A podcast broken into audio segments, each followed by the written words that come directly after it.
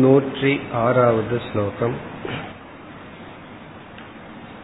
विद्यभावान्नबालस्य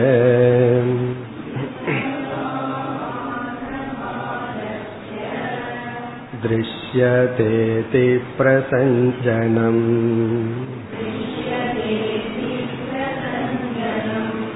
स्यात्कुतोऽतिप्रसङ्गोऽस्य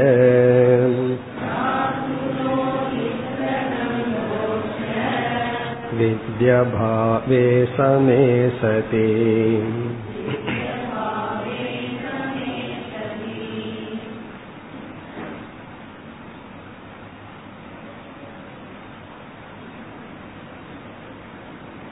ஞான நிஷ்டையை அடைந்த ஞானிக்கு எந்த விதியும் நிஷேதமும் இல்லை என்று கூறப்பட்டது வேதமும் ஞானியிடம் எந்த கட்டளையும் இடாது என்று சொல்லப்பட்டது.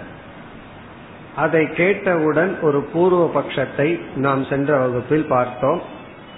அந்த பூர்வ பட்சமானது அப்படி என்றால் அதிப்பிரசங்க தோஷம் வந்துவிடும் அல்லவா? அதிப்பிரசங்கம் என்றால் வரையறையை தாண்டி விடுதல் என்ற தோஷம் வந்துவிடும் அல்லவா? அதற்கு பதில் அவ்விதம் வராது. ஞானி வரையறையை தாண்ட மாட்டான் என்று கூறப்பட்டு பிறகு இங்கு ஒரு உதாகரணம் கூறப்பட்டுள்ளது. ஒரு குழந்தையிடம் எந்த விதியும் செயல்படாது. காரணம் என்னவென்றால் அந்த குழந்தை அந்த விதியை புரிந்து எதையும் செய்ய முடியாது. அந்த விதியை மீறவும் முடியாது விதியை புரிந்து கொள்ளவும் முடியாது. அதுபோலதான் ஞானியும் என்று கூறுகின்றார். விதி அபாவாத் ந பாலஸ்ய திருஷ்யதே அதி பிரசஞ்சனம் ஒரு குழந்தையிடம் விதி இல்லை என்ற காரணத்தினால் விதியை மீறுதல் என்பதும் கிடையாது. குழந்தைக்கு விதியும் கிடையாது நிஷேதமும் கிடையாது விதியை மீறுதல் என்பதும் கிடையாது. ஆகவே அதிப்பிரசங்கக அஸ்ய குதக சியாத் அப்படி இருக்கும் பொழுது குழந்தை விதியை மீறுவது என்பது எப்படி? இங்கு குழந்தை உதாரணமாக கூறி விதி அபாவே சமே சதி. அதே போல் ஞானிக்கும் விதி இல்லை விதியை மீறுதல் என்பதும் இல்லை. இப்ப ஞானி வந்து கோட்டை தாண்டி விடுவானே என்றால் ஞானிக்கு கோடே கிடையாது அதை எப்படி தாண்டுதல்? இப்ப இந்த கருத்தை அடுத்த ஸ்லோகத்தில் கூறி நிறைவுரை செய்கின்றார். அதிப்பிரசங்க தோஷம். அதாவது ஞானிக்கு முழு சுதந்திரம் கொடுத்தால் அது தவறாக ஆகிவிடுமே என்ற கருத்தானது அடுத்த ஸ்லோகத்தில் நிறைவு செய்யப்படுகின்றது. இந்த குழந்தைய சொன்ன உடனே பூர்வபக்ஷிக்கு ஒரு சந்தேகம். குழந்தைக்கு தான் ஒன்னும் தெரியாதே என்றால் பிறகு வித்யாரண்யர் அதற்கு தகுந்த பதில் கூற போகின்றார். அடுத்த ஸ்லோகத்தில் இந்த கருத்தை நிறைவு செய்ய போகின்றார் न किञ्चित् वेत्ति बालश्चेत्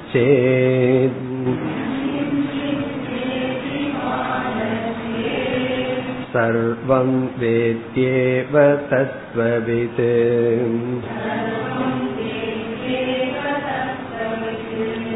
अल्पज्ञस्यैव विदयः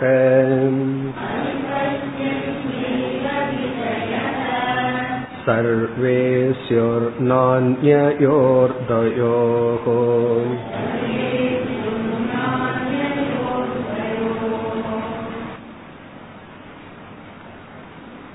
குழந்தைக்கு ரூல்ஸ் விதி என்பது இல்லை ஆகவே அந்த குழந்தை விதியை தாண்டுதல் என்பதும் இல்லை என்று சொன்னார். அதற்கு பூர்வபக்ஷி கூறுகின்றான் ந கிஞ்சித் வேத்தி பாலக. குழந்தையானது முழு அறியாமையில் இருக்கின்றது. ஒன்றுமே தெரியாத குழந்தையிடம் நாம் எந்த விதியையும் கூற முடியாதுதான் என்று குழந்தையிடம் நான் அதை ஏற்றுக்கொள்கின்றேன் என்று பூர்வபக்ஷி கூறுகின்றான். எக்ஸாம்பிள்ல நான் ஏற்றுக்கொள்கின்றேன். பாலக கிஞ்சித் ந வேத்தி குழந்தையானது ஒன்றும் அறியாது. ஆகவே குழந்தையிடம் இதை செய் என்ற நியதியை கூற முடியாது. அப்படி என்றால் குழந்தை இதை செய் என்று சொன்னதை தாண்டி விட்டதே என்றும் சொல்ல முடியாது. அதை நான் ஏற்றுக்கொள்கிறேன். வித்யாரண்யர் அதற்கு என்ன பதில் சொல்கின்றார்? குழந்தைக்கு ஒன்றும் தெரியாது. ஆனால் சர்வம் வேத்தி ஏவ தத்துவவிது ஞானிக்கு அனைத்தும் தெரியும். குழந்தைக்கு ஒன்றும் தெரியாது ஆகவே எந்த விதியும் இல்லை. ஞானிக்கு அனைத்தும் தெரியும் ஆகவே ஞானிக்கு எந்த விதியும் இல்லை அப்படின்னு பதில் சொல்ற பிறகு இந்த விதி இதெல்லாம் யாருக்கு? எல்லாம் தெரிஞ்சவனுக்கும் விதி கிடையாது. ஒன்றுமே தெரியாதவர்களுக்கும் விதி கிடையாது. பிறகு இந்த விதி நிஷேதம் எல்லாம் யாருக்கு? இரண்டாவது வரையில் அல்பக்ஞஸ்ய ஏவ விதயக. அல்பக்ஞக அறகுறையாக தெரிந்திருப்பவனுக்குத்தான் விதி நிஷேதங்கள் அனைத்தும். இப்ப முதல் வரியில பார்த்தா பாலக கிஞ்சித் ந வேத்தி. குழந்தை ஒன்றும் அறியாது என்று கூறினால் சேத் சர்வம் வேத்தி ஏவ தத்துவவித் தத்துவவித் அனைத்தையும் அறிந்தவனாக இருக்கின்றான். இதுல இருந்து வித்யாரண்யர் என்ன சொல்கின்றார்? எல்லாம் தெரிந்தவனுக்கும் ஒன்றுமே தெரியாதவனுக்கும் விதி நிஷேதம் கிடையாது. பானை நிறைஞ்சிருந்தாலும் சத்தம் போடாது பானையில தண்ணீரே இல்லைனாலும் சவுண்டு வர அது போல நிறைந்தவனுக்கும் விதி நிஷேதம் கிடையாது. ஒன்றுமே தெரியாத குழந்தைக்கும் விதி நிஷேதம் கிடையாது. பிறகு யாருக்கு விதி நிஷேதம் எல்லாம் இதை செய் என்பது விதி இதை செய்யக்கூடாது என்பது நிஷேதம். இதை செய் என்று சொன்னதை கேட்டு செய்யாமல் இருந்தால் அதை தாண்டுதல் இதெல்லாம் யாருக்கு?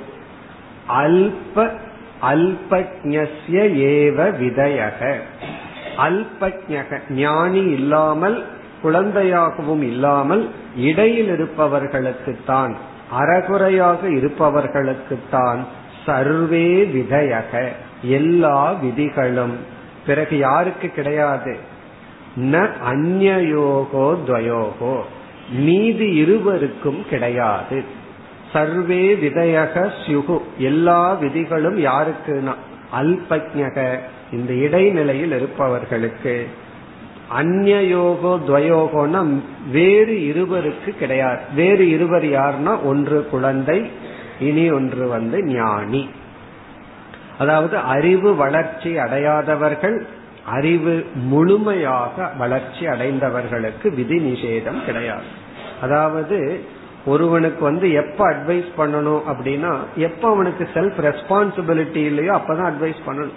அவனே அவன் ஃபுல் ரெஸ்பான்சிபிலிட்டி எடுத்தவனுக்கு நம்ம அட்வைஸ் பண்ண வேண்டிய அவசியம் இப்போ ஒரு மாணவன் இருக்கான். அவனுக்கு வந்து படிக்கிறதுனால என்ன பலன்? படிக்காம இருக்கிறதுனால என்ன லாஸ் அப்படின்னு புரியல அப்படின்னு அவனுக்கு போய் அட்வைஸ் பண்ணணும். அது அவனுக்கு புரிந்ததற்கு பிறகு அதற்கு போய் அட்வைஸ் பண்ண வேண்டிய அவசியம் கிடையாது. அதே போல ஞானிக்கு வந்து எல்லா விஷயமும் தெரியும். தர்மப்படி வாழ்ந்தா என்ன பலன்? அதர்மப்படி வாழ்ந்தா என்ன பலன்? அது நன்கு அவனுக்கு தெரியும். பிறகு அவனுக்கு சக்தியும் இருக்கு எப்படி வாழணும் அப்படிங்கறது. அப்ப அவன் இடத்துல போய் விதி நிஷேதம் எல்லாம் பேச வேண்டிய அவசியம் கிடையாது. குழந்தைக்கு ஒன்றுமே தெரியாது. அந்த குழந்தையிடமும் விதி நிஷேதம் இல்லை. இந்த அறகுறைன்னு இருக்கே அத அந்த இடத்துலதான் அதான் அல்பஜ்ய ஏவ சர்வே விதயக. இத்துடன் இந்த தலைப்பு நிறைவு பெறுகின்றது. தொண்ணூத்தி ஒன்பதாவது ஸ்லோகத்தில் ஆரம்பித்து இந்த நூத்தி ஏழாவது ஸ்லோகம் வரை ஞானிக்கு சுதந்திரம் கொடுத்தால் அது தவறாகி விடுமோ என்ற சந்தேகம் நீக்கப்பட்டு முடிவடைந்து விடுகிறது. இனி அடுத்ததாக வித்யாரண்யர் புதிய ஒரு தலைப்பை எடுத்துக் கொள்கின்றார். ஒரு நியூ டாபிக் அதை எடுத்துக்கொண்டு விசாரம் செய்கின்றார். நூத்தி எட்டாவது ஸ்லோகம். शापानुग्रहसामर्थ्यम्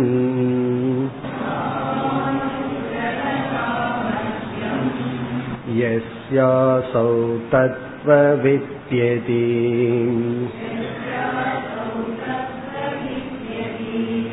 तन्न शापाति सामर्थ्यम्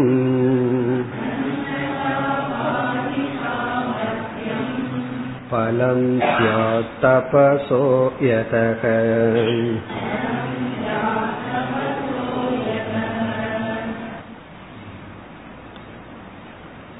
இப்பொழுது நாம் பார்த்து வருகின்ற முக்கிய தலைப்பு என்னவென்றால் தியானத்திற்கும் ஞானத்திற்கும் உள்ள வேற்றுமை. அதைத்தான் இப்பொழுது பார்த்து கொண்டு வருகின்றோம். அந்த டாபிக்ல தான் நம்மளுடைய மேஜர் டாபிக் தியானம் அதனுடைய சொரூபம் பலன் ஞானம் அதனுடைய தன்மை அதனுடைய சொரூபம். நிர்குண ஞானத்துக்கும் நிர்குண பிரம்மத்தை பற்றிய ஞானத்திற்கும் உள்ள வேற்றுமை. அப்பொழுது உடனே வித்யாரண்யர் நிர்குண ஞானி நிர்குண உபாசகன் இதை பற்றி எல்லாம் பேசிக்கொண்டு வந்தார். இப்போ அந்த டாபிக்லயே ஒரு புதிய தலைப்பு ஒன்றை எடுத்துக் கொள்கின்றார்.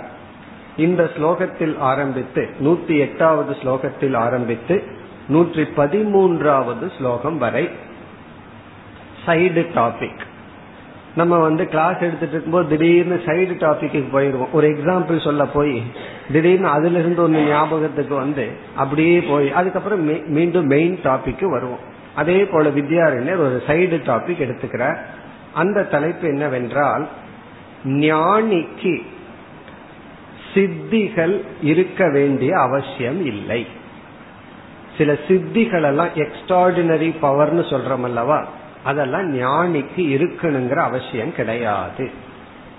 ஞானிக்கு அந்த ஒரு சாதாரண மனிதனை காட்டிலும் எக்ஸ்ட்ரா பவர் அதிக சக்தி ஞானிக்கு இருக்கணுங்கிற அவசியம் கிடையாது. அந்த தலைப்பு தான் இப்பொழுது எடுத்துக் கொள்கின்றார். இப்ப அந்த தலைப்பை இரண்டா பிரிக்கின்றார். பூர்வபக்ஷி கேட்கிறான்.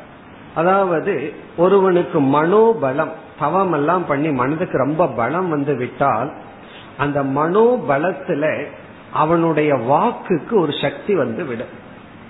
அதாவது ஒருவன் வந்து உபாசனை பண்ணி தியானம் செய்து செய்து ஒரு சக்தியை அவன் வரவழைத்து கொண்டால் எப்படி உடல் பலம் இருக்கிறவன் ஒருவனை அடிக்கிறான்னு வச்சுக்கோமே அவன் உடனே இறந்து விடுவான். நம்ம ஒருத்தனை எவ்வளவு அடிச்சாலும் ஒரு ஈ மேல மாதிரி இருக்கும். காரணம் நமக்கு அவ்வளவுதான் சக்தி. அப்போ உடல் பலம் ரொம்ப இருக்கிறவன் இனியொருவனை தாக்கினா அவனுக்கு வந்து பாதிப்பு அதிகம். அதே போல மனபலம் அதிகமா உடையவர்கள் வந்து ஒருவருக்கு சாபம் கொடுத்தால் அந்த சாபம் வந்து பழிக்கும். அதனாலதான் வந்து நம்ம ரிஷிகள் எல்லாம் கதையில பாக்கிறோம் ஒரு சாபம் கொடுத்து விடுவார்கள் அந்த சாபத்துக்கு அவர்களிடத்திலே பரிகாரம் இருக்காது. வேற அவர்களாக வேற வழி சொல்வார்களே தவிர அவர்களே தடுக்க முடியாது. அப்படி ஒரு சக்தி. இதெல்லாம் ஒரு தவத்தினுடைய பலன். அப்படி சாபம் கொடுக்கிற சக்தி. பிறகு வந்து அனுகிரகம் பண்ற சக்தி.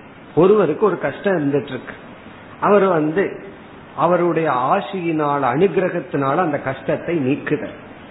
பிறகு வந்து சில சித்திகள். இதெல்லாம் நம்ம புராணத்துல படிச்சிருப்போம் உடல்நிலை சரியில்லாம இருக்கும். ஒரு ஞானி வந்து அல்லது ஒரு மகான் வந்து தலையில கை வைப்பார். சரியாயிரும். மிராக்கல்னு சொல்றோம். இதெல்லாம் சாப அனுகிரக சாமர்த்தியம் அப்படின்னு சொல்லப்படுகிறது. அதான் முதல் சொல். சாப அனுகிரக சாமர்த்தியம். சாமர்த்தியம்னா பவர் ரெண்டு பவர் சாபமிடும் ஒரு சக்தி. அனுகிரகம்னா ஆப்போசிட் ஒருவனுக்கு நல்லது பண்றது. சாபம் வந்து நல்லவனுக்கு பண்ணனா அது தப்பு. தீயவனுக்கு சாபம் கொடுக்கறது. நல்லவர்களுக்கு அனுகிரகம் செய்து அவங்க கஷ்டத்தை நீக்குவது.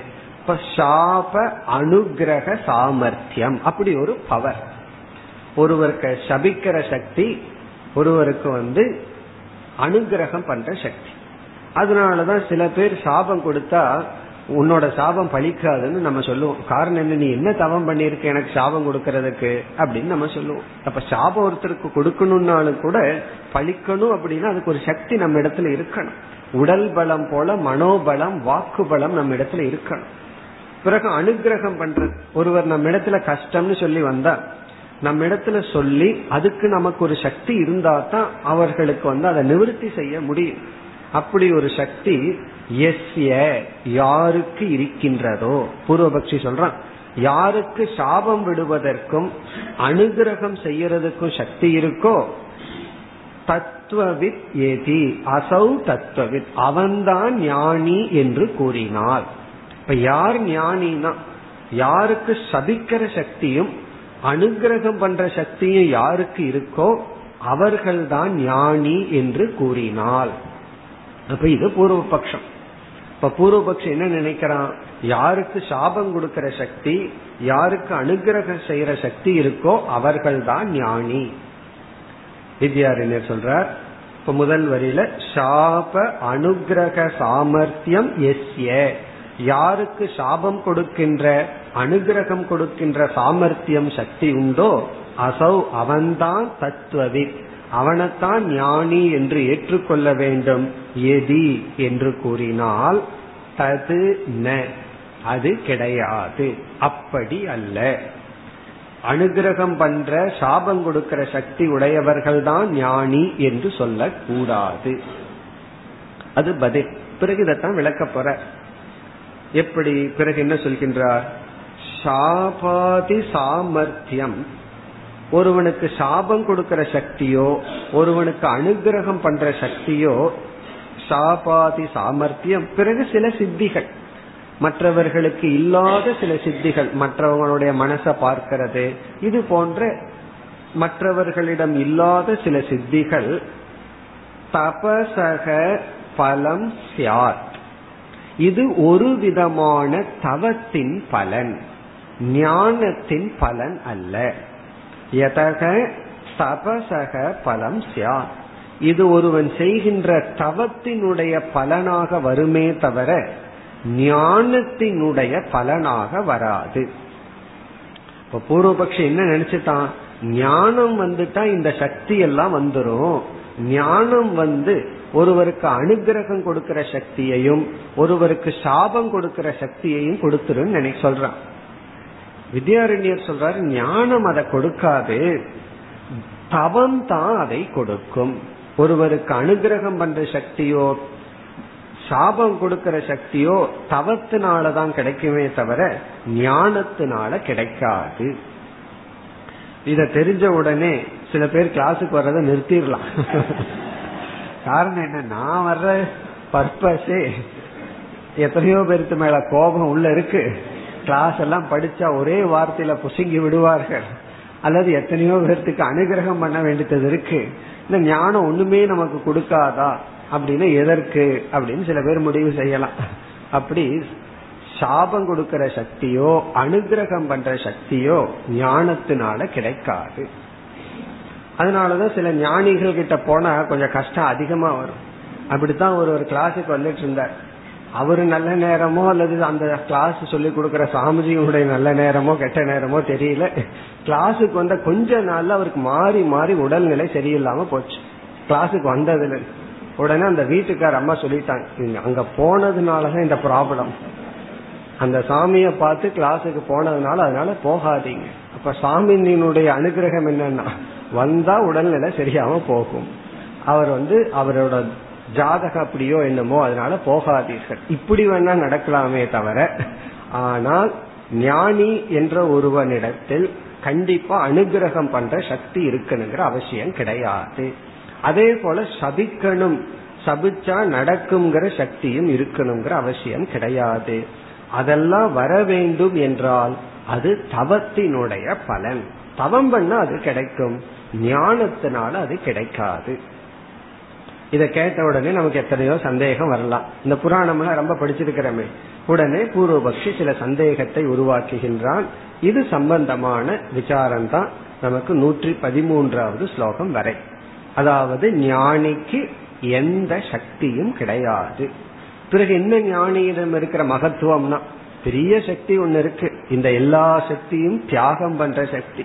எந்த சக்தியும் வேண்டான்னு இருக்காரே அதுதான் பெரிய சக்தி.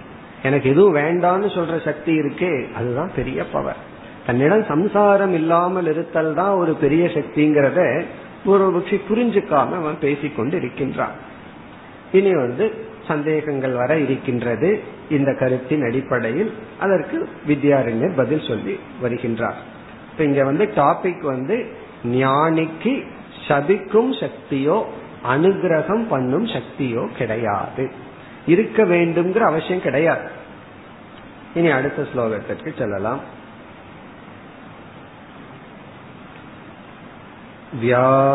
व्यासादेरपि सामर्थ्यम्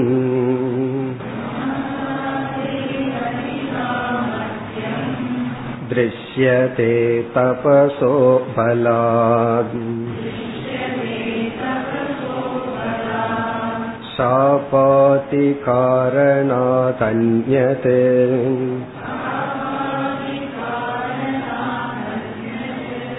तपो ज्ञानस्य कारणम्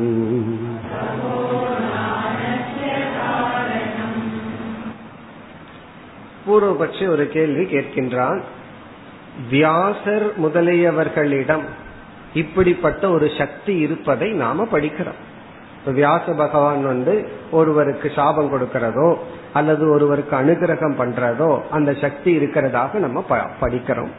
அதே சமயத்துல வியாசர் வந்து ஒரு ஞானி என்றும் நாம் பார்க்கின்றோம். அது எப்படி என்று இங்கு பூர்வபக்ஷி கேட்கின்றார். அதற்கு வித்யாரண்யருடைய பதில் அவர் வந்து இந்த இடத்துல வித்யாரண்யர் என்ன செய்கின்றார்? நாம் செய்கின்ற தவத்தை இரண்டாக பிரிக்கின்றார். நம்ம செய்யற தவம் எல்லாம் ரெண்டா பிரிக்கப்படுகிறது. ஒன்று சாபம் அனுகிரகம் கொடுப்பதற்காக செய்யும் தவம். நம்ம ஒருத்தரை சபிக்கிறதுக்காகவும் ஒருத்தருக்கு அனுகிரகம் பண்றதுக்காகவும் செய்கின்ற தவம். அத சுருக்கமா என்ன சொல்ல சித்திகளுக்கான தவம். சில சக்திக்கான தவம். சித்தினா சில எக்ஸ்ட்ராடினரி பவரை அடையிறதுக்கான தவம். ஒரு சக்தியை அடையணும் அப்படிங்கறதுக்காக தவம். அது வந்து உடல் பலத்தை அடையிறது ஒரு தவம் தான் காலையில அதிகாலையில எழுந்து ஒரு எக்ஸசைஸ் பண்றதோ அல்லது வாக்கிங் போறதோ அது ஒரு தவம் தான் காரணம் என்ன? அதுவும் குளிர் காலத்துல என்ன செய்ய தோணும்? எட்டு மணிக்கு எந்திரிக்கலாம்னு தோணும். ஆனா அந்த குளிர்ல எந்திரிச்சு நம்ம வந்து ஆசனம் பண்றோம் அல்லது வாக் பண்றோம் இதெல்லாம் ஒரு தவம் தான் இப்ப இந்த தவம் எல்லாம் நமக்கு என்ன பலனை கொடுக்கும்னா ஞானத்தை கொடுத்துறாரு. பிறகு சக்தியை கொடுக்கும். உடல் மூலியமா தவம் பண்ணா உடல்ல சக்தி கிடைக்கும். மனம் மூலியமா தவம் பண்ணா ஜபம் எல்லாம் பண்ணா உபாசனைகள் செய்தா மனோபலம் நமக்கு கிடைக்கும். சில சக்திகள் கிடைக்கும். ஆகவே ஒரு விதமான தவங்கள் அது நமக்கு சக்தியை கொடுக்கும். அதை இங்க வித்யாரண்யர் பயன்படுத்துற வார்த்தை சாமர்த்தியம் அப்படிங்கிற வார்த்தையில பயன்படுத்துறார். ஒரு விதமான தவம் நமக்கு சாமர்த்தியத்தை கொடுக்கும். அந்த சாமர்த்தியம் எல்லா சாமர்த்தியம் தான் உடல் ஆரோக்கியம் உடல் வலு மனதினுடைய சக்தி பிறகு மற்றவங்களை சாபம் கொடுக்கிறது மற்றவர்களுக்கு உதவி செய்தல் இதெல்லாம் ஒரு தவம். இரண்டாவது விதமான தவம் ஞானத்தை அடைய செய்யும் தவம். ஞானத்துக்கு காரணமான தவம். அறிவுக்கு காரணமான தவம் அப்படின்னு இரண்டா பிரிக்கிறார். பிறகு வித்யாரண்யர் என்ன பதில் சொல்றார்? யார் வந்து அறிவுக்கு காரணமான தவத்தை செய்தார்களோ அவர்கள் அறிவை அடைவார்கள். யார் வந்து சாமர்த்தியத்திற்கான தவத்தை செய்கிறார்களோ அவர்கள் சாமர்த்தியத்தை அடைவார்கள். சக்திக்கான தவம் செய்பவர்கள் சக்தியை அடைவார்கள். ஞானத்துக்கான தவத்தை செய்பவர்கள் ஞானத்தை அடைவார்கள். பிறகு இனியொன்னு சொல்றார் யார் இரண்டு விதமான தவத்தையும் செய்கிறார்களோ அவர்கள் ஞானத்தையும் சக்தியையும் அடைகின்றார்கள். இப்ப யார் வந்து ஞானத்துக்கான தவத்தை மட்டும் செய்கிறார்களோ அவர்கள் ஞானிகள். யார் வந்து சக்திக்கான தவத்தை மட்டும் செய்கிறார்களோ அவர்கள் சாமர்த்திய சீலர்கள் யார் இரண்டையும் செய்துள்ளார்களோ அவர்கள் வந்து ஞானிகளாகவும் சித்தர்களாகவும் சக்தி உடையவர்களாகவும் இருப்பார்கள் இங்க வித்யாரண்யருடைய பதில் வியாசர் இரண்டு தவத்தையும் செய்தவர். அவர் வந்து சில சக்தியை பெற தவமும் செய்தார். பிறகு ஞானத்திற்கான தவத்தையும் செய்தார். அதுதான் வித்யாரண்யருடைய பதில். நம்ம சாய்ஸ் நம்ம எதற்காக பண்ண ரெண்டும் வேணாலும் ரெண்டும் பண்ணலாம். ஏதோ ஒன்னு வேணாலும் ஒன்னும் பண்ணலாம். எந்த ஒன்ன பண்றது? இதெல்லாம் நம்முடைய சாய்ஸ் இனி ஞானத்துக்கான தவம்னா என்னன்னா சாதன சதுர்த்தய சம்பத்தியை அடைதல். பிறகு ஞான யோகம் சாஸ்திர விசாரம். இதான் ஞானத்துக்கான தவம். இந்த சமதமாதிகளை அடைஞ்சு வைராகியாதிகளை அடைந்து பிறகு வந்து சாஸ்திரம் கேட்கிற தவம் இருக்கே. சாதாரண தவம் அல்ல. கேட்கிற ஒரு மணி நேரம் கஷ்டம்னு சொல்லக்கூடாது.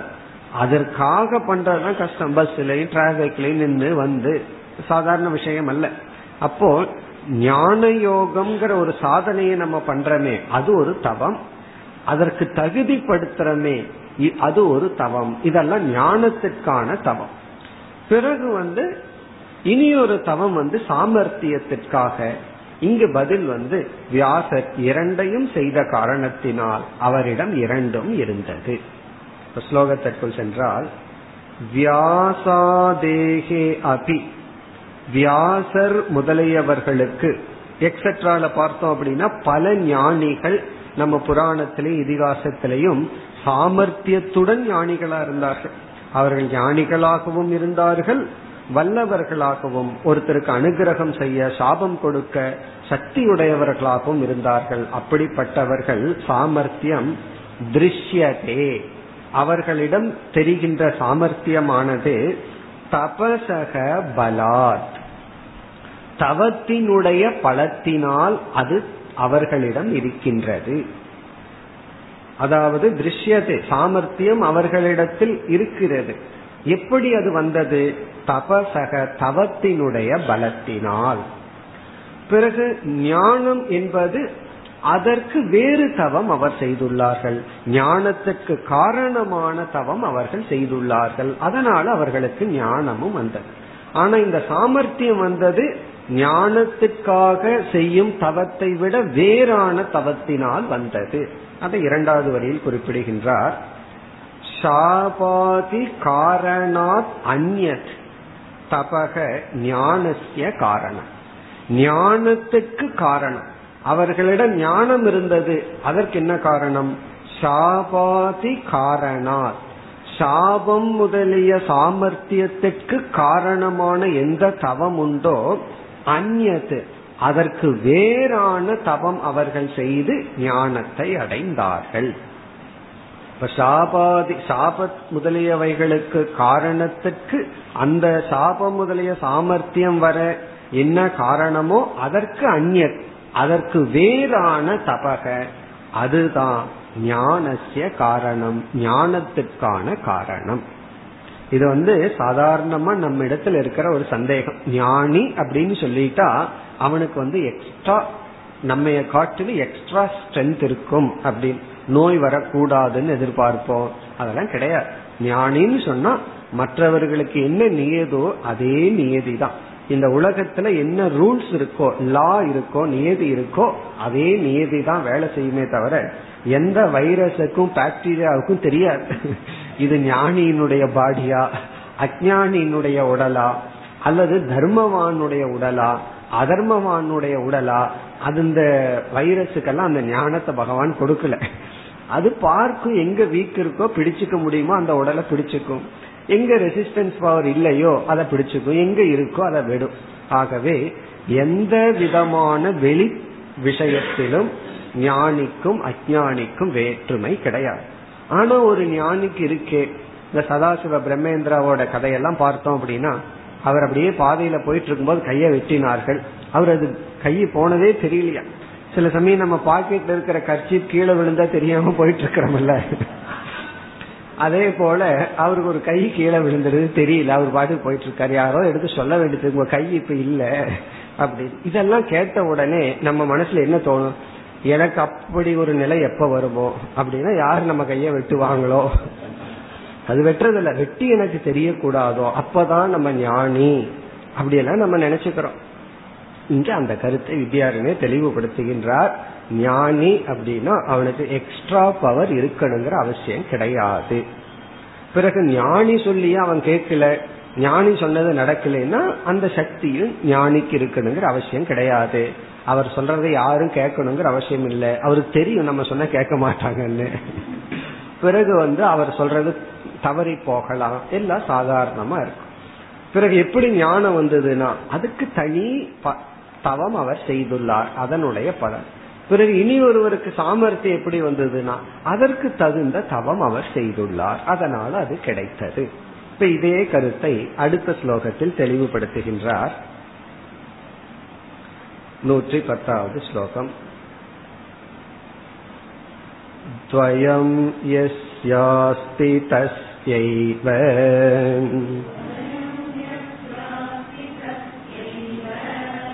सामर्थ्यज्ञानयोर्जनिः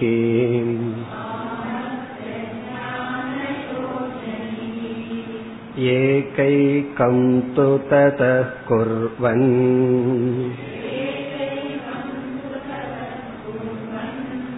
एकैकं लभते फलम्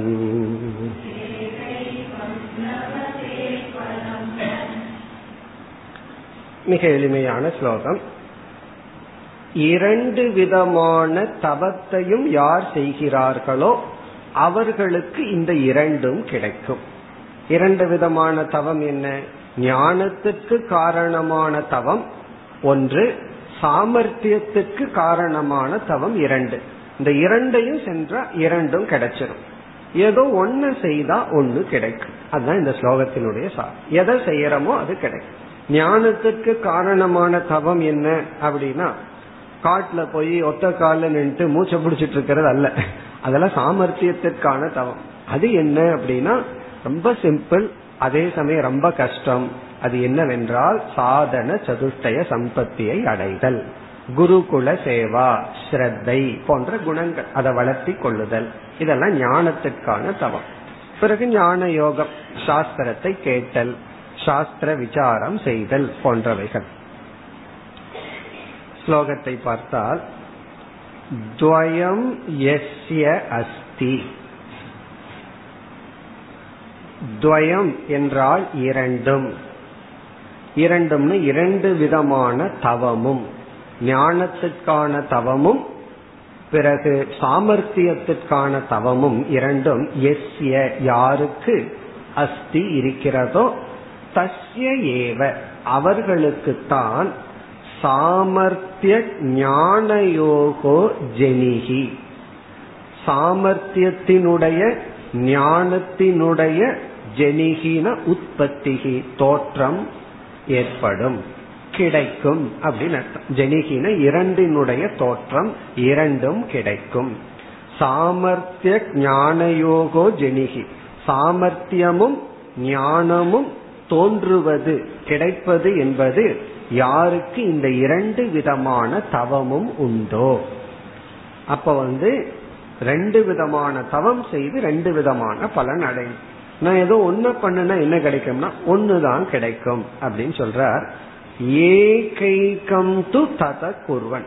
ஏக ஏக்கம்னா ஏதோ ஒன்றை செய்தால் குர்வன் செய்யும் பொழுது ஏகைக்கம் பலம் லபதே. அந்த ஒன்றினுடைய பலனைத்தான் அடைகின்றான். ஏதோ ஒன்றை செய்தால் அந்த ஒன்றினுடைய பலனைத்தான் அடைகின்றான். ஒருவன் வந்து சாதன சதுர்த்திய சம்பத்தி அடைஞ்சிட்டு குருவுக்கு சேவை பண்ணி குருவிடம் படிக்கிறான்னு வச்சுக்கோமே அவன் அந்த தவன் தான் பண்ணியிருக்கான். அவனுக்கு என்ன இருக்கும்னா ஞானம் தான் இருக்கும் சாமர்த்தியம் இருக்காது. ஒருவன் வந்து தவம் எல்லாம் பண்ணி காட்டுல போய் கடும் தவம் செய்து அவன் வந்து குரு கிட்ட போகல சாஸ்திரத்தை படிக்கல ஒன்றுமே தெரியவில்லை. அஜானியா இருக்கான் ஆத்ம அஜானியா இருக்கான். ஆனா அவனிடத்துல என்ன இருக்கும்? பெரிய தவம் இருக்கும். அவன் நடக்கலாம் நீர்ல நடக்கலாம் நெருப்புல அமரலாம் என்ன வேணாலும் பண்ணலாம். ஞானி வந்து உஷ்ணத்துக்கு கஷ்டப்பட்டுட்டு இருப்பான். அவன் வந்து அப்படியெல்லாம் இருக்க மாட்டான். அவனுக்கு வந்து அந்த நெருப்பை வந்து குளிர்ச்சியா மாத்திர சக்தி இருக்கும். என்ன வேண்டுமானாலும் அவன் செய்யலாம். எவ்வளவு தூரம் செய்வான்ங்கிறது எவ்வளவு தவம் செய்துள்ளானோ அதை பொறுத்தது. அப்ப இங்க வித்யாரண்யர் தெளிவுபடுத்திட்டார். ரெண்டு விதமான தவம் இரண்டு யாரிடம் இருக்கோ அவங்களுக்கு ரெண்டுமே இருக்கும். ஞானமும் சபிக்கிற சக்தியும் அனுகிரகம் பண்ற சக்தி இருக்கும். ஏதோ ஒன்று செய்தால் ஒன்றுதான் இருக்கும்.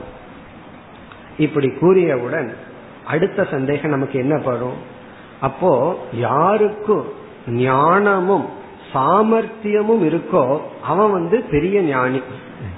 யாருக்கு வெறும் ஞானம் இருக்குமோ அவன் வந்து சாதாரண அப்ப யார் பெரிய ஆள் இந்த ரெண்டுல அப்படின்னா யாருக்கு வந்து ஞானமும் பிளஸ் அனுகிரகம் பண்ற சக்தி இருக்கோ அவர்கள் தான் உத்தமமானவர்கள் மேலானவர்கள்.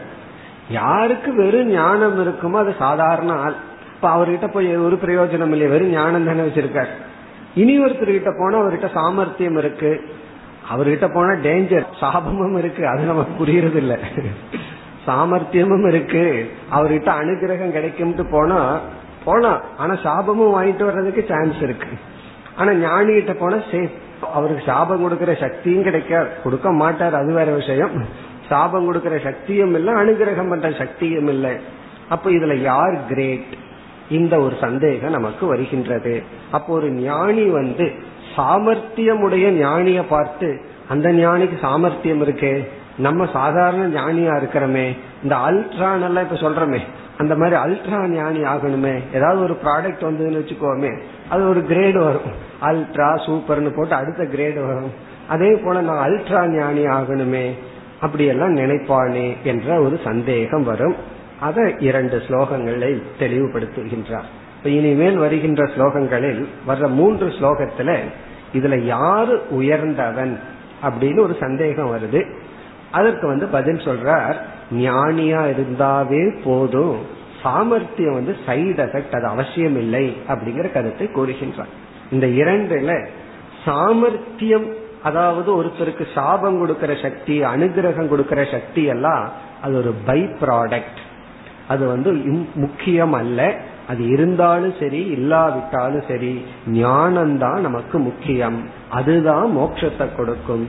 இந்த சாமர்த்தியம் இருக்கே அது வந்து ஒரு பெரிய விஷயம் அல்ல ஒருவனுக்கு வந்து ஞானி ஆகிறதுக்கு முன்னாடி வைராகியத்துக்கு முன்னாடி செய்யற தவத்துலதான் இந்த சாமர்த்தியம் எல்லாம் வரும். இந்த வைராகிய ஞானம் வந்ததற்கு பிறகு அந்த ஞானி இந்த சாமர்த்தியத்திற்காக முயற்சி செய்ய மாட்டான். காரணம் என்ன? அவனுக்கு ஞான வைராகியம் வந்தாச்சு. அதனால எந்த ஞானிக்கு இப்படி ஒரு சாமர்த்தியம் இருக்கோ அந்த சாமர்த்தியமும் கூட ஞானத்துக்கு முன்னாடி வந்த தவத்தினுடைய பலன். அல்லது சில தவம் அல்ல ஜென்மத்தினாலையும் வரலாம். பதஞ்சலி யோக சூத்திரத்துல சொல்ற சில சித்திகள் வந்து இந்த ஜென்மத்துல முயற்சி பண்ணாமையே சிலருக்கு வந்துருமா? அப்படி பார்க்கிறோம். சில பேர்த்துக்கு சில ஸ்ட்ரென்த் இருக்கு. ஆகவே ஒரு ஞானி ஞானத்துக்கு பிறகு சாமர்த்தியத்திற்கு முயற்சி செய்ய மாட்டான். அதற்கு முன்னாடி செஞ்ச தவத்துல வந்திருக்கலாம். அல்லது பை பர்த் ஜென்மத்துல வந்திருக்கலாமே தவிர முக்கியம் வந்து ஞானம் தான் என்ற கருத்தை இனி வருகின்ற ஸ்லோகத்தில் கூறுகின்றார். நூற்றி பதினோராவது ஸ்லோகம். சாமர்த்த सामर्थ्यहीनो नित्यश्चेत्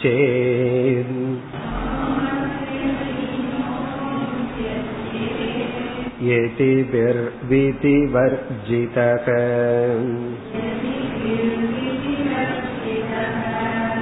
निन्द्यते तत्तपोऽप्यन्यैः अनिशं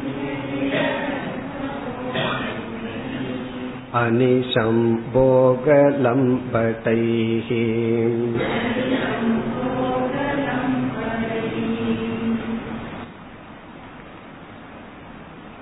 சாமர்த்தியம் ஞானம் இந்த இரண்டில் ஞானம்தான் உத்தமம் அதுதான் நமக்கு மோட்சத்தை கொடுக்கும் சாமர்த்தியம் மற்றவங்களுக்கு அனுகிரகம் பண்றதோ மற்றவங்களை சபிக்கிற சக்தியோ அது வந்து முக்கியம் அல்ல அது இருக்கலாம் இருக்கிறதுனால பாதகமும் இல்லை இல்லாம இருக்கலாம். ஒரு விதத்துல இல்லாம இருக்கிறது நல்ல காரணம் என்ன?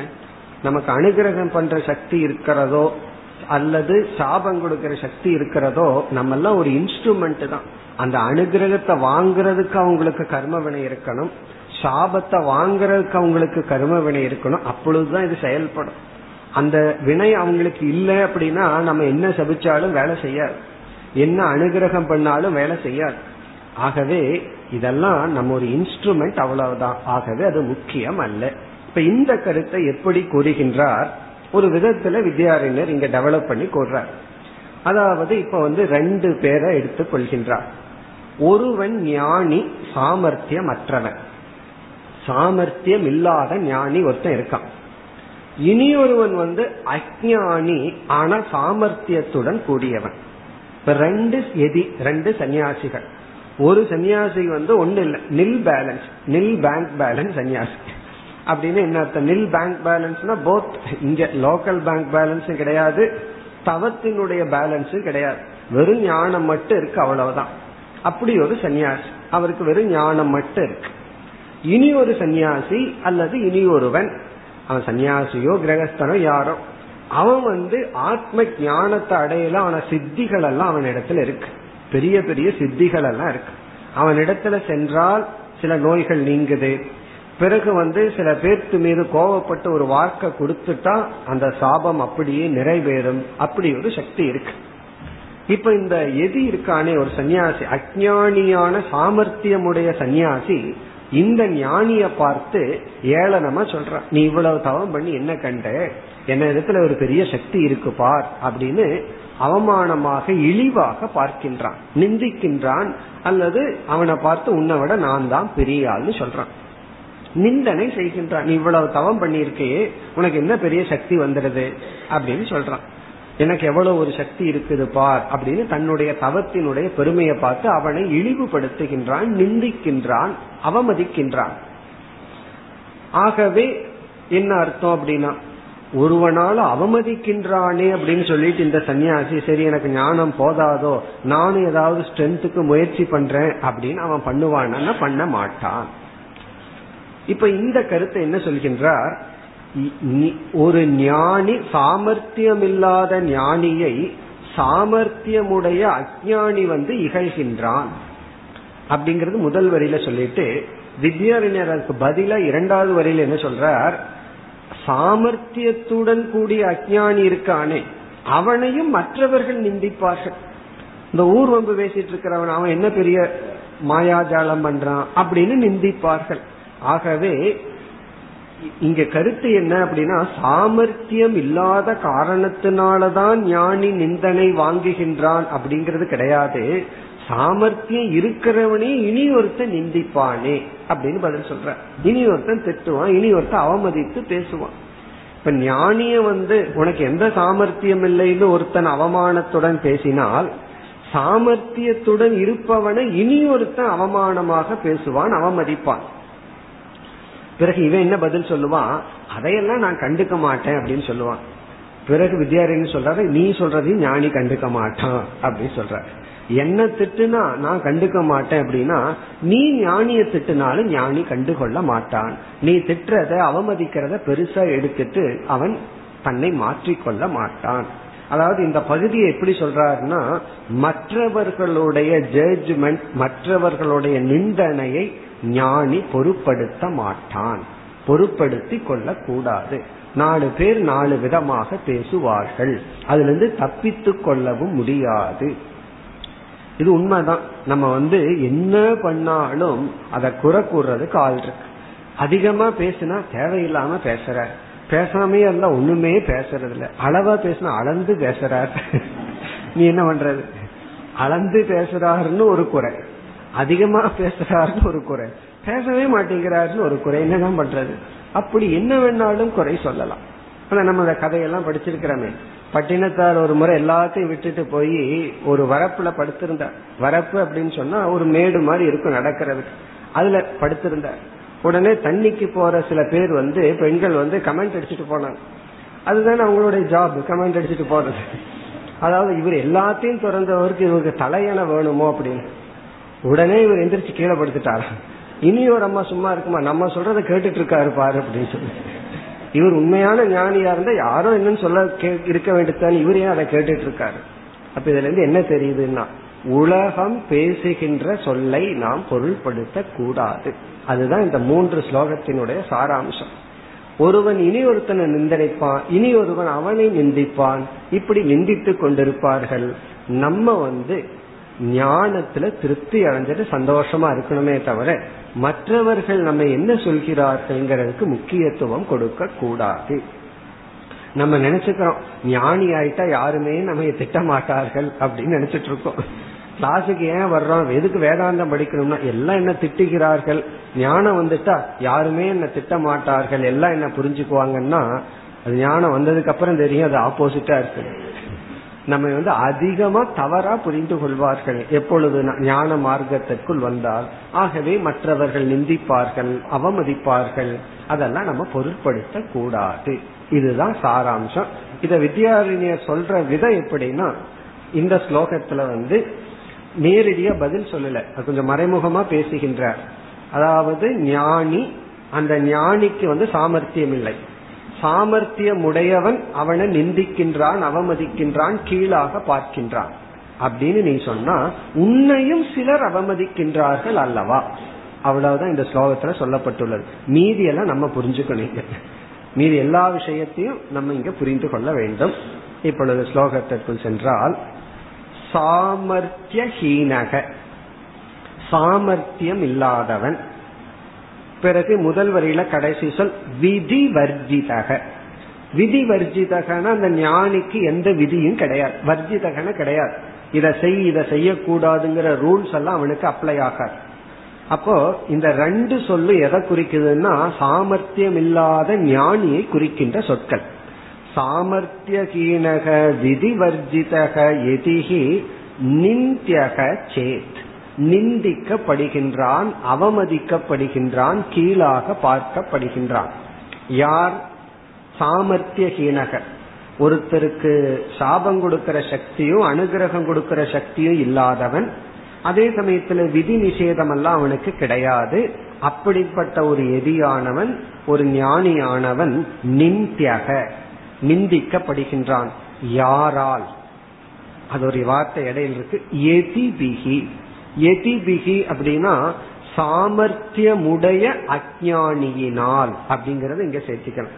இல்லைன்னா இந்த ஸ்லோகம் ஒண்ணு நமக்கு புரியாது. எதிபிகிங்கிற இடத்துல சாமர்த்திய சகித அக்ஞ எதிபிகி. சாமர்த்தியத்துடன் கூடிய அஜானியான ஒரு தபஸ்வியினால் நிந்திக்கப்படுகின்றான் என்றால். இங்க எதிபிகினா சாமர்த்தியம் உண்டு ஆனா இவனுக்கு ஞானம் கிடையாது. அதனாலதான் நிந்திக்கிறான். அதாவது நீ பெரிய தவம் எல்லாம் இவ்வளவு கஷ்டப்பட்டு தவம் பண்ணி ஞானம் அடைஞ்சிருக்கிறேன் உனக்கு என்ன சக்தி இருக்கு? இப்ப வந்து ஒரு ஆத்துல போகணும் அப்படின்னா நீ உனக்கு போட்டு தேவை என்னால நடந்தே போக முடியும் அப்படின்னு அவன் சொல்லுவான். அதுக்கு ராமகிருஷ்ணர் பதில் சொல்லுவார் அது நான் பத்து பைசா கொடுத்தா போயிருவனே அதுக்கு பத்து வருஷம் தவம் பண்ணணுமான்னு சொல்லுவார். ஆனாலும் இவன் சொல்லுவான் நீ உனக்கு எப்படியும் போட்டு தேவைப்படுது என்னால நடக்க முடியுமே அப்படி எல்லாம் இவன் சொல்லி வெறும் ஞானத்தினால உனக்கு என்ன பலன்? ஏன்னா ரொம்ப பேர் அதான் கேட்பான் இவ்வளவு கஷ்டப்பட்டு படிச்சு என்ன பலன்? என்ன கிடைச்சிருக்கு? கண் முன்னாடி என்ன பலன் தெரிகிறது? என்று நிந்தித்தால் இப்போ இதனுடைய அர்த்தம் என்ன? உள்ள அர்த்தம் என்ன அப்படின்னா அவன் நிந்திக்கிறானேங்கிறதுக்காக ஞானம் கீழாகி விடுவதில்லை. ஆகவே ஞானி சாமர்த்தியத்துக்காக முயலுங்கிற அவசியம் கிடையாது. அதை எப்படி சொல்றார் நீ அப்படி அந்த ஞானியை நிந்தித்தால் உன்னையும் நிந்திக்கிறதுக்கு ஆள் இருக்கு அப்படின்னு சொல்றார். அதான் இரண்டாவது வரியில் நிந்தியதே தத் தபக அபி. நிந்தியதேனா இவனும் நிந்திக்கப்படுகின்றான். தத் தபக அப்படின்னா உன்னுடைய தபமும் நிந்திக்கப்படுகின்ற. அதாவது நீ வந்து தவம் சக்தி இல்லாத ஞானிய நிந்திக்கிறேன்னா உன்னுடைய சக்தியும் நிந்திக்கப்படுகின்றது. தத்தபக அபி நிந்தியதே. உன்னுடைய தத்தபகனா அஜானி சாமர்த்தியமுடையவன் அவனுடைய தவமும் நிந்தியதே நிந்திக்கப்படுகிறது யாரால்னா? அந்நைகி மற்றவர்களால் அனிஷம் எப்பொழுதும் போகலம்படைகி. போகலம்படைகின பாமரர்கள். உலக இன்பத்தில் மூழ்கி இருக்கின்ற பாமரர்கள். அதாவது உலக இன்பத்துல மூழ்கி இருக்கிற பாமரர்கள் வந்து இந்த அஜானி செய்யற தவத்தை பார்த்து எதுக்கு நீ இந்த மாதிரி கஷ்டப்பட்டு தவம் பண்ற? என்ன போல இந்த உலகத்துல ஜாலியா அனுபவிச்சுட்டு இருக்கணும் அல்லவா? அப்படின்னு சொல்லி நிந்திக்கிறானா யார் போக லம்பட்டைகினா எந்த தவமும் செய்யாமல் போக வாழ்க்கை வாழ்பவர்கள் தவம் செய்பவர்களை பார்த்து நிந்திக்கின்றார்கள். இது தவம் பண்ணி என்ன பிரயோஜனம்? அப்படின்னு நிந்தனை செய்வார்கள். அவன் யாருன்னா தவம் பண்றவன் யாருனா? ஞானத்திற்காக அல்ல சக்திக்காக தவம் பண்றவன். அப்ப இப்ப மூணு ஆட்களை வரிசையா நம்ம இருந்து பார்க்கணும். போகிகள் தபஸ்விகள் ஞானிகள் அப்படின்னு பார்க்கணும். இந்த ஞானிகளை வந்து தபஸ்விகள் நிந்திக்கிறார்கள் அப்படின்னு சொல்லிட்டு வித்யாரண்யர் என்ன பதில் சொல்லிட்டார்? உன்னுடைய தவத்தையும் போகிகள் நிந்திப்பார்கள். அவ்வளவுதான் சொல்லியிருக்கார். இதுல இருந்து மத்த அர்த்தம் அல்ல நம்ம புரிஞ்சுக்கணும். இதுல இருந்து நம்ம என்ன புரிஞ்சுக்கணும்? உன்னை நிந்திக்கிறதுக்கு ஆள் இருக்கு. நீ இனி ஒருத்தனை நிந்திக்கிற. ஆகவே வந்து உன்னை நிந்திக்கிறவனை நீ கண்டுகொள்ள கூடாதுன்னு சொன்னா உன்னால் நிந்திப்பவன அதைத்தான் அவன் சொல்லுவான். ஆகவே உன்னுடைய நிந்தனையை நீக்குவதற்கு அவன் ஞானத்தை விடுவதோ அல்லது சாமர்த்தியத்தை அடைவதோ அவசியம் இல்லை அதுதான் கருத்து. இதுல இருந்து இனி ஒன்னும் தெரியுது. என்ன செய்தாலும் இந்த உலகத்துல திட்டுறதுக்கு ஆள் இருக்கு. அதுதான். நம்ம எவ்வளவு பர்ஃபெக்டா வீட்டுல வேலை செஞ்சாலும் அல்லது ஆபீஸ்ல போய் வேலை செஞ்சுட்டு வந்தாலும் திட்டுறதுக்கு ஆள் உண்டு. அப்படி இல்லைன்னா தான் ஆச்சரியம். இன்னைக்கு ஒரு நாள் யாருமே நம்ம திட்டல அப்படின்னா அது ஆச்சரியமான நாள். அது திட்டுறாங்க அப்படின்னா அது சகஜம். காரணம் என்ன? உலகம் அப்படித்தான் இருக்கு. அப்படிப்பட்ட உலகத்துல தான் நம்ம இருக்கோம். நம்ம அதை கண்டுகொள்ள கூடாது அர்ச்சனைன்னு எடுத்துக்கொள்ள அவர்கள் வந்து அர்ச்சனை செய்கிறார்கள். இப்ப சிசுபாலன் திட்டும் போது பகவான் என்ன பண்ணிட்டு இருந்தார்? கவுண்ட் பண்ணிட்டு இருந்தார். அர்ச்சனை பண்றான். அப்படின்னு கவுண்ட் பண்ணி நேரம் முடிஞ்சது முடிச்சார். அதே போல நம்ம வந்து யார் நிந்தனை செய்தாலும் அதை பொருட்படுத்த கூடாது அதற்காக செயல்பட ஆரம்பிச்சோம் நமக்கு வந்து நேரம் அதுக்கு தான் இருக்கு வேற ஒன்றும் நம்மால செய்ய முடியாது. இனி இதே கருத்து தான் இந்த அடுத்த இரண்டு ஸ்லோகத்திலும் கூறி முடிவுரை செய்ய இருக்கின்றார். அடுத்த ஸ்லோகம்.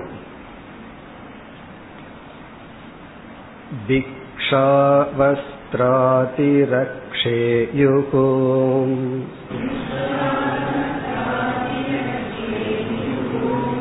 यद्येते भोगतुष्टये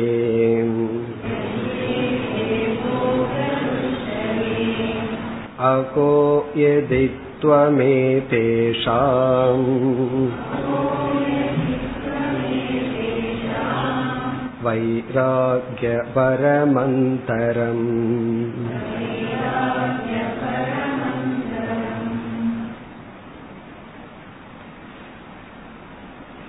இந்த ஸ்லோகத்தில் மற்றவர்கள் நிந்திக்கின்றார்கள் அல்லது நம்முடைய தவத்தையோ ஞானத்தையோ நம்முடைய நிலையையோ புரிந்து கொள்ளாமல் இழிவாக பேசுகின்றார்கள் மதிக்கவில்லை என்ற காரணத்தினால் நம்முடைய விரதத்தை நாம் மாற்றிக்கொண்டால் அது மிக மிக கீழானது என்று கூறுகின்றார். நம்ம வந்து எத்தனையோ தவம் செய்வோம். அது மற்றவர்களுக்கு நகைப்புக்குரியதா இருக்கும். சிரிப்பார்கள். நம்ம எல்லாம் சிலது பண்ணோம். இப்ப வந்து சில விரதங்கள் எடுத்துக்கொள்வோம். உணவுலையாகட்டும் அல்லது மௌன விரதம் எடுத்துட்டா அன்னைக்கு மற்றவங்களுக்கு அவ்வளவு சந்தோஷமா இருக்கு கேள்வி செய்வார்கள் சிரிப்பார்கள். அப்படி நம்ம வந்து சில விரதங்களை எடுத்துக்கொண்டு அதனால் மற்றவர்கள் அவமதிப்பதை நாம் பொருட்படுத்தினால் அது நமக்கு தான் கேடு. ஒருவர் வந்து இந்த ஆன்மீக வாழ்க்கைக்குள்ள வந்தார். அவருக்கு வந்து ஒரு பிரம்மச்சரிய தீட்சையில அதற்கான உடை கொடுக்கப்பட்டது. அந்த உடையுடன் சமுதாயத்துக்குள்ள நாலு இடத்துக்கு சென்றார் வந்தார் மற்றவர்கள் கேலி செய்தார்கள். அதற்காகவே உடைய மாத்திட்டார். பேண்ட் ஷர்ட் போட ஆரம்பிச்சிட்டார். காரணம் என்ன? அந்த ஒரு இதை தாங்க முடியவில்லை. அப்போ முதல்ல அந்த கேலி கூத்தையெல்லாம் சந்திக்கணும். அதெல்லாம் நம்ம அனுபவிக்கணும். அதெல்லாம் தான் தவம். அப்படி அந்த ஒரு அவமானத்தையும் கூட தாங்கிக் கொள்ள முடியவில்லை. அதற்காக நான் யாரும் என்ன அவமதிக்க கூடாது. நான் சாதாரணமா இருந்துடுறேன். சின்ன அப்ரமிவ நான் நஷ்யாமி. இந்த இந்த இது இருக்கே. அர்ஜுனன் சொன்னது போல மேக கூட்டத்திலிருந்து பிரிஞ்ச மேகம் அழிஞ்சிருமே அப்படிங்கறது போல நான் வந்து அந்த கூட்டத்தோடையே போய்க்கிறேன். விலகி இருக்க விரும்பவில்லை என்று மற்றவர்களுடைய நிந்தனைக்காக நாம் நம்முடைய தவத்தை நாம் விட்டுவிட்டால் அது மிக மிக கீழானது அப்படின்னு பதில் சொல்கின்றார். அதுதான் இந்த ஸ்லோகத்தினுடைய சாரம். அதாவது வந்து நம்ம மூணு ஆட்களை பார்த்தோம். ஞானி இடையில் இருக்கிறவன் அஜானி சாமர்த்தியத்தை உடையவன். இனி ஒரு ஆள் வந்து போகிகள். இங்க ஞானிய பற்றிய விட்டுட்டார். இந்த இடையில் இருக்கிறவன் இருக்கானே அவனுக்கு என்ன பதில் சொல்லப்பட்டது? நீ ஞானியை அவமதித்தால் இழிவாக நினைத்தால் உன்னையும் சில பேர் வந்து அவமதிக்கின்றார்கள் இழிவாக இருக்கின்றார்கள். உன்னுடைய தவத்தையும் அவமதிக்கின்றார்கள்னு பதில் சொன்னான். அதற்கு இவன் இடைப்பட்டவன் என்ன சொல்றான்? அந்த நிந்தனையிலிருந்து என்னை காப்பாற்றிக் கொள்ள நானும் போகத்தில் ஈடுபடுவேன். அப்படின்னு சொன்னா உன்னோட வைராகியத்தை நான் எப்படி புகழ்றது அப்படின்னு சொல்ற. ஏன்னா நான் நான் ஞானிய நிந்திக்கிறேன். என்னை யாராவது எதற்காவது நிந்தித்தால் அந்த நிந்தனையிலிருந்து காப்பாற்றி கொள்ள நானும் அதை பண்ணுவேன் அப்படின்னு சொன்னா உன்னோட வைராகியத்தை நான் என்ன சொல்றது? எப்படி மெச்சுவதுன்னு கேக்குற அதாவது விபரீதமான லாங்குவேஜ்ல பேசுற ஆகவே இதனுடைய கருத்து என்ன அப்படின்னா மற்றவர்கள் நிந்திக்கின்றார்கள்ங்கிற காரணத்தினால நம்முடைய தவத்தை நாம் விட்டுவிடக் கூடாது. உண்மையிலே தவம் போதே மற்றவர்கள் நிந்திப்பார்கள். அதாவது பஜனை பாடுறத சில பேர் ஏளனமா பார்ப்பார்கள். நம்ம வந்து கிரீஸ் சுத்துறத சில பேர் சிரிப்பார்கள். இந்த மாதிரி நம்ம செய்யற சில தவங்களை கண்டிப்பாக மற்றவர்கள் இழிவாக நினைப்பார்கள். கேலி கூத்து செய்வார்கள். அதை நாம் பொருட்படுத்தி நாம் தவத்தை விடுதல் என்பது மிக மிக கீழானது. அதை கூறுகின்றார் பிக்ஷா வஸ்திராதி ரக்ஷேயுகு ஏதி ஏதே. ஏதேன இவர்கள். இவர்கள் இந்த இடையில இருக்கிறார் நம்ம மூணு பேர்த்த பார்த்தோமே. மேல இருக்கிறவர் ஞானி இடையில இருப்பவன் அஜானி சாமர்த்தியமுடையவன் தவஸ்தி மூன்றாவது வந்து கீழே இருக்கிறவன் போகி. இந்த போகிகள் வந்து அவமதிக்கின்றார்கள் என்ற காரணத்தினால் ஏதே இவர்கள் பிக்ஷா வஸ்திராதி ரக்ஷேயுகு. உணவு உடை போன்றவைகளை பாதுகாக்க ஆரம்பித்து விட்டால். நான் போக துஷ்டையே போகத்திற்காகவோ அல்லது அவமதிக்கிறார்கள் என்ற காரணத்தினாலேயோ இவர்கள் அதை செய்ய ஆரம்பித்து விட்டால் அப்படின்னு இவர்களுடைய தவத்தை இவர்கள் விட்டு விட்டால். நம்ம தவம் செய்ய ஆரம்பிச்சோம்னா முதல்ல மற்றவர்கள் அதை புரிந்து கொள்ளாமல் அவமானப்படுத்துவார்கள் இழிவுபடுத்துவார்கள் அதற்காக அதை நாம் விட்டு விட்டால் அகோ எதித்துவம் ஏ தேசாம் இவர்களுடைய எதித்துவத்தை நாம் என்ன சொல்வது? இவர்களுடைய விரதத்தை நாம் என்ன சொல்வது? ஏ தேஷாம் மற்றவர்கள் நிந்திக்கின்றார்கள் என்ற காரணத்தினால் இவர்கள் வந்து விட்டுவிடும் தவத்தை அகோ என்ன சொல்வது? என்ன? வைராகிய பரமந்தரம். அதாவது இவர்கள் வந்து வைராகியத்தினால வர்ற கஷ்டத்தை சுமக்க முடியாமல் இருக்கின்ற இவர்களுடைய எதித்துவத்தை என்ன சொல்வது? வைராகியத்தினால வர்ற கஷ்டத்தை இவர்களால் சகித்து கொள்ள முடியவில்லை. இது என்ன பெரிய தவம் இவர்களுடையது. இப்ப வைராகிய பரம் அப்படின்னா வைராகியத்தினால வர்ற மகிமைன்னு எடுத்துக்கலாம் அல்லது பாரம். அந்தரம்னா சகிக்க முடியாதது. வைராகியத்தினால வர்ற பெருமை அல்லது வைராகியத்தினுடைய பாரத்தை ஏற்றுக்கொள்ளாத எதித்துவம் இவர்களுடைய தவத்தை. இங்க எதித்துவம்னா தவத்தை. நாம் என்ன சொல்வது? அப்படின்னு என்ன அர்த்தம்? மற்றவர்கள் என்ன கூறினாலும் நம்முடைய தவம் உகந்ததுதான் உயர்ந்ததுதான். அதே போலதான் இதே எக்ஸ்டென்ஷன் ஞானி. ஞானிய பார்த்து அஜானி தபஸ்விகள் அஜானத்துடன் கூடிய சக்தி சாமர்த்தியத்துடையவர்கள் என்ன சொன்னாலும் ஞானி வந்து அது பெரிதா எடுத்துக்கொள்ள மாட்டான். அவன் வந்து அது உனக்கு வேல்யூவா இருக்கு எனக்கு வேல்யூ இல்லை என்று அவன் அதை பொருட்படுத்த மாட்டான். இதுதான் சாராம்சம். அடுத்த வகுப்பில் தொடர்வோம். ஓம் போர் நமத போர் நமிதம் போர் போர் நமுதச்சதேம் பூர்ணய பூர்ணமாதாய பூர்ணமேவாவசிஷ்யதேம் ஓம் சாந்தி சாந்தி சாந்திஹி